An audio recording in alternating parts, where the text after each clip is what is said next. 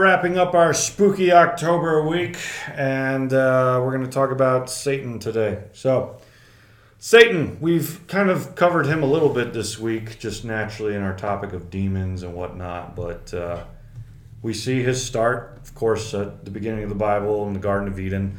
Uh, we don't necessarily know it's him in the Old Testament, but by the time we get to Revelation, all the way at the end, you see John saying, like, the serpent, which is the devil, he makes us aware that, like, if we hadn't caught on to it yet, Satan is like the one who led us all into the implosion of of everything. So Satan is the name of the devil.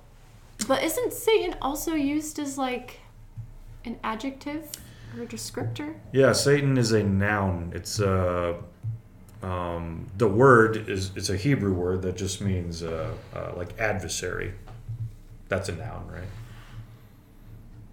No, noun's person, Depends place, or thing. Well, yeah, if you're an adversary, then You it would would be a be a- noun. Or if you were adversarial, I guess we could say if you want the descriptor word.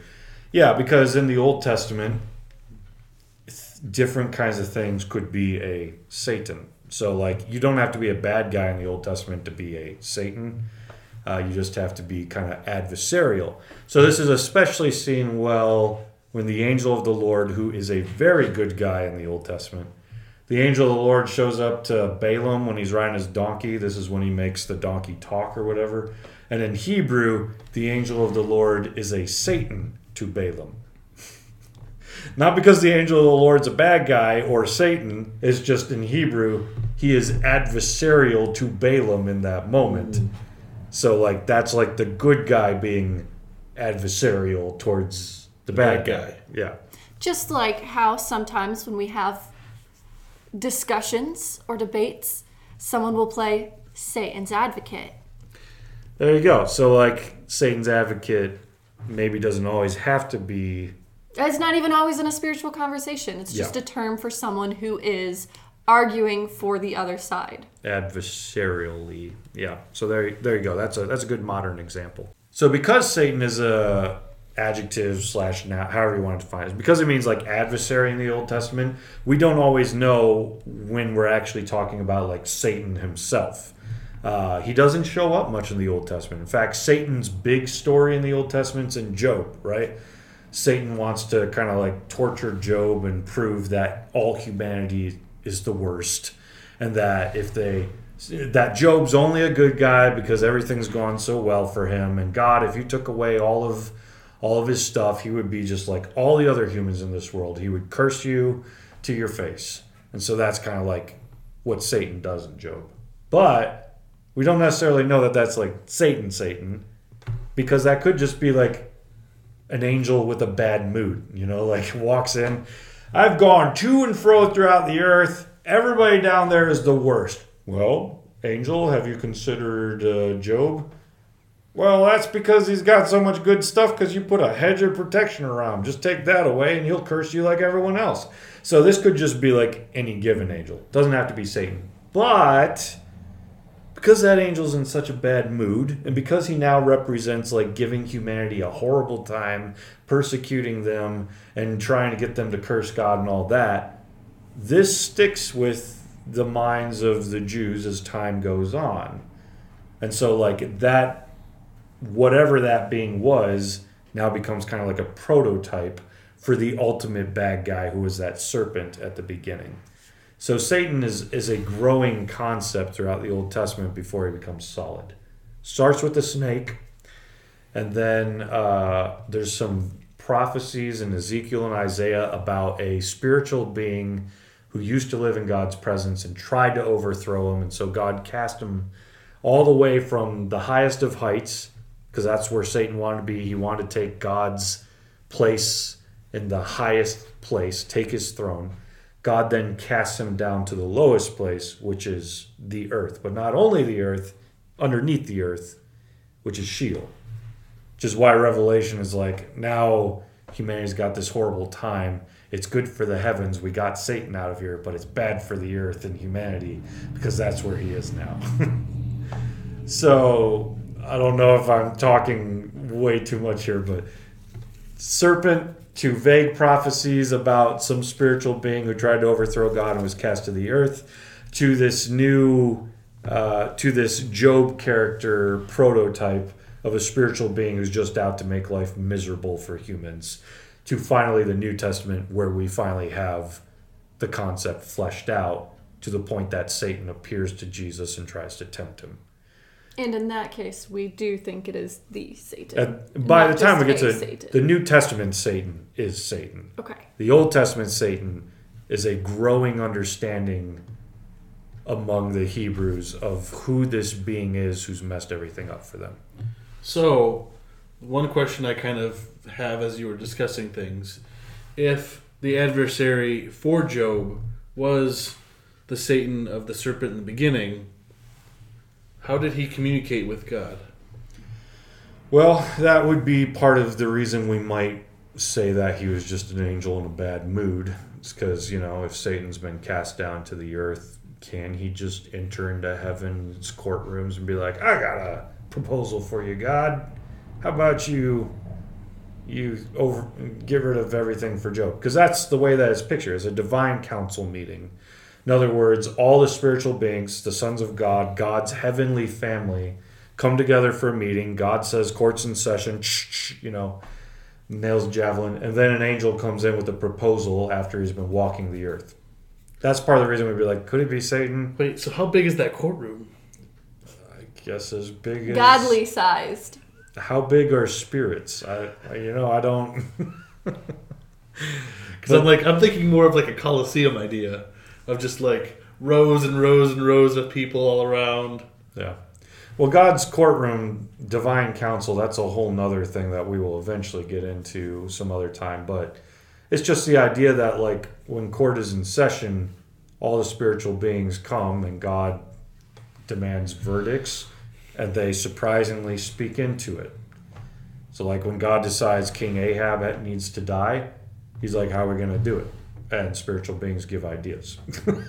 and God says, That one, that that that spirit's idea that will work. Let's do that. So and that's the picture that's painted for christians in revelation.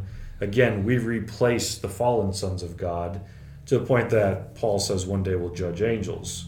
So the idea is like one day we're in that courtroom and god extends authority to us to work with him on things. So so yeah, uh, that's a whole nother conversation. We won't go too much deeper into that right now.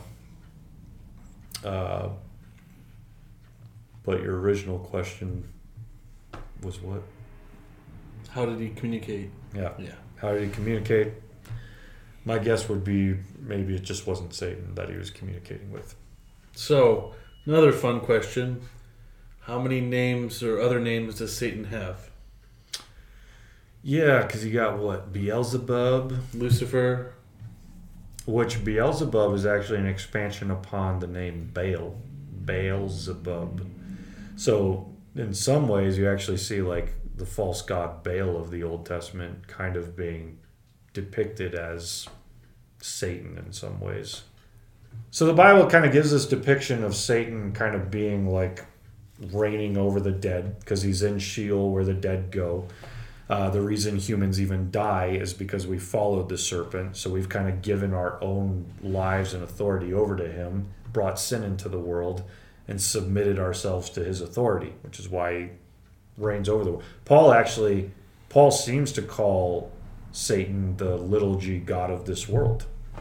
When you think of God of the world, you often immediately think of of Yahweh, but Paul understands like though God is the one true God of the world, there is a spiritual being who's still kind of reigning over the world right now, and that's why Satan has so much control and power. Um, is he the one only leader of the dark world? Probably not, but he is the one everything's pinned on. so he's not the king of hell? I mean, you would essentially call him that, but like, is every last thing of hell submitted to his one rule, or is it delegated? Because we've talked about we've talked about hierarchy. Yeah. Uh, think about think about the when Jesus cast the demons out of the pigs. We did an episode on that. One of the things that the pigs say is like, don't cast us out of the country, please. Why do they care about that? Well, think about Daniel. There's a prince, there's a spiritual being, a prince of Persia.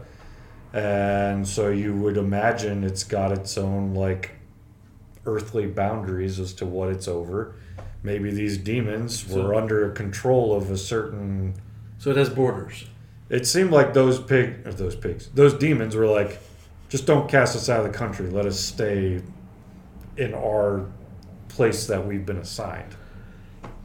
Then they jump off a cliff, and which seems to show like they're sentenced to Sheol, anyways. But but there seems to be kind of like earthly boundaries that maybe the Bible sets up that are hard for us to understand. So, anyways, Satan throughout the Bible, when you look at his whole story painted from Old Testament to New Testament, you watch what was once obscure become more concrete. The picture that's painted is Satan uh, once was perfect, worked for God, lived in his presence, uh, but then was found um, Uh, becoming so conceited in his own pride and his own beauty that he decided to overthrow God. And so he raised up an army of angels, as Revelation would say, tried to fight God, lost. And because Satan tried to move to the highest of heights, he was then, as a like reverse sentence, cast to the lowest of lows, like beneath us, under our feet in Sheol, in the underworld, the realm of the dead. But he's not done trying to get to the top.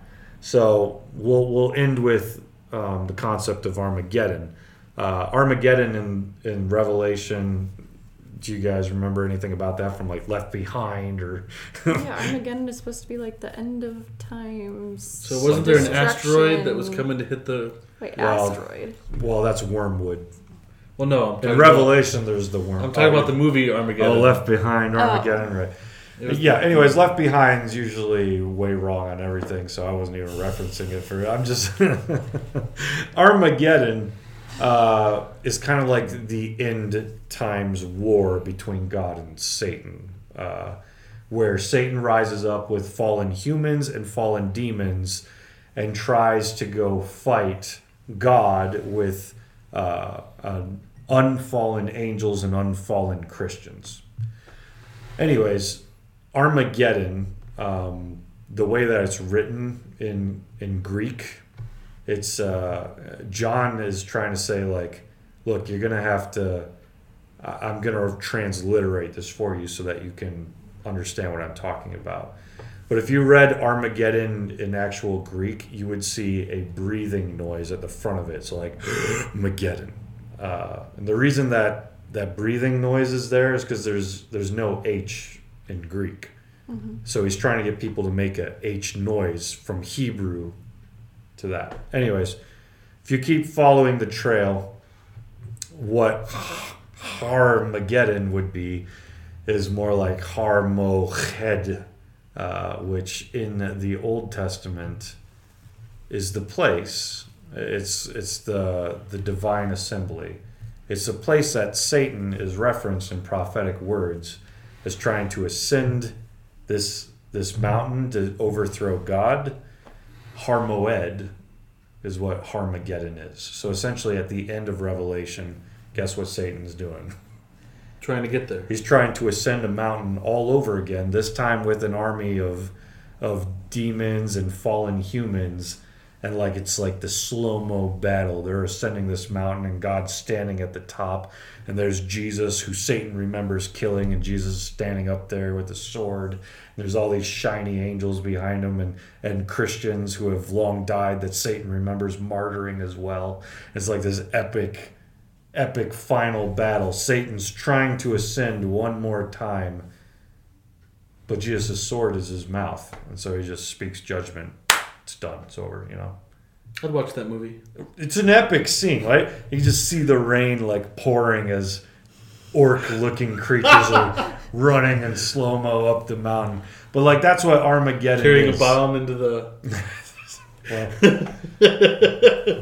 That's what Armageddon is. It's Satan's last hurrah trying to take it and usurp God's throne one more time, which you gotta be real stupid after the first time Or to still desperate. or desperate to still think that you're going to pull this off. Um, and that's how the Bible kind of paints his demise. Is no, he's not going to win. He loses, uh, and so it's just by the word of Jesus. doesn't doesn't have to do any more than speak his judgment out, and it happens. So.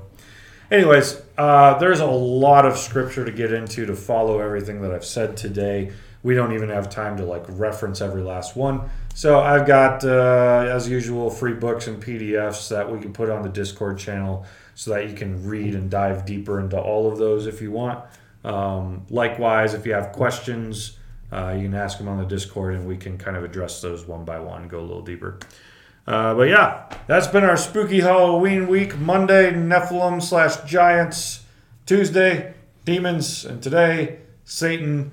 Now you've got a little bit more of a peek at the the underworld of things rising up to face us, which you know a lot of times we treat those like it's not an important topic in the church. But in my opinion, if you don't know what the enemy is up to and how he works and what that looks like, um, you, You won't might find yourself in the wrong situation. Yes, as I think a lot of people do today because they just aren't aware. I don't Uh, know any better.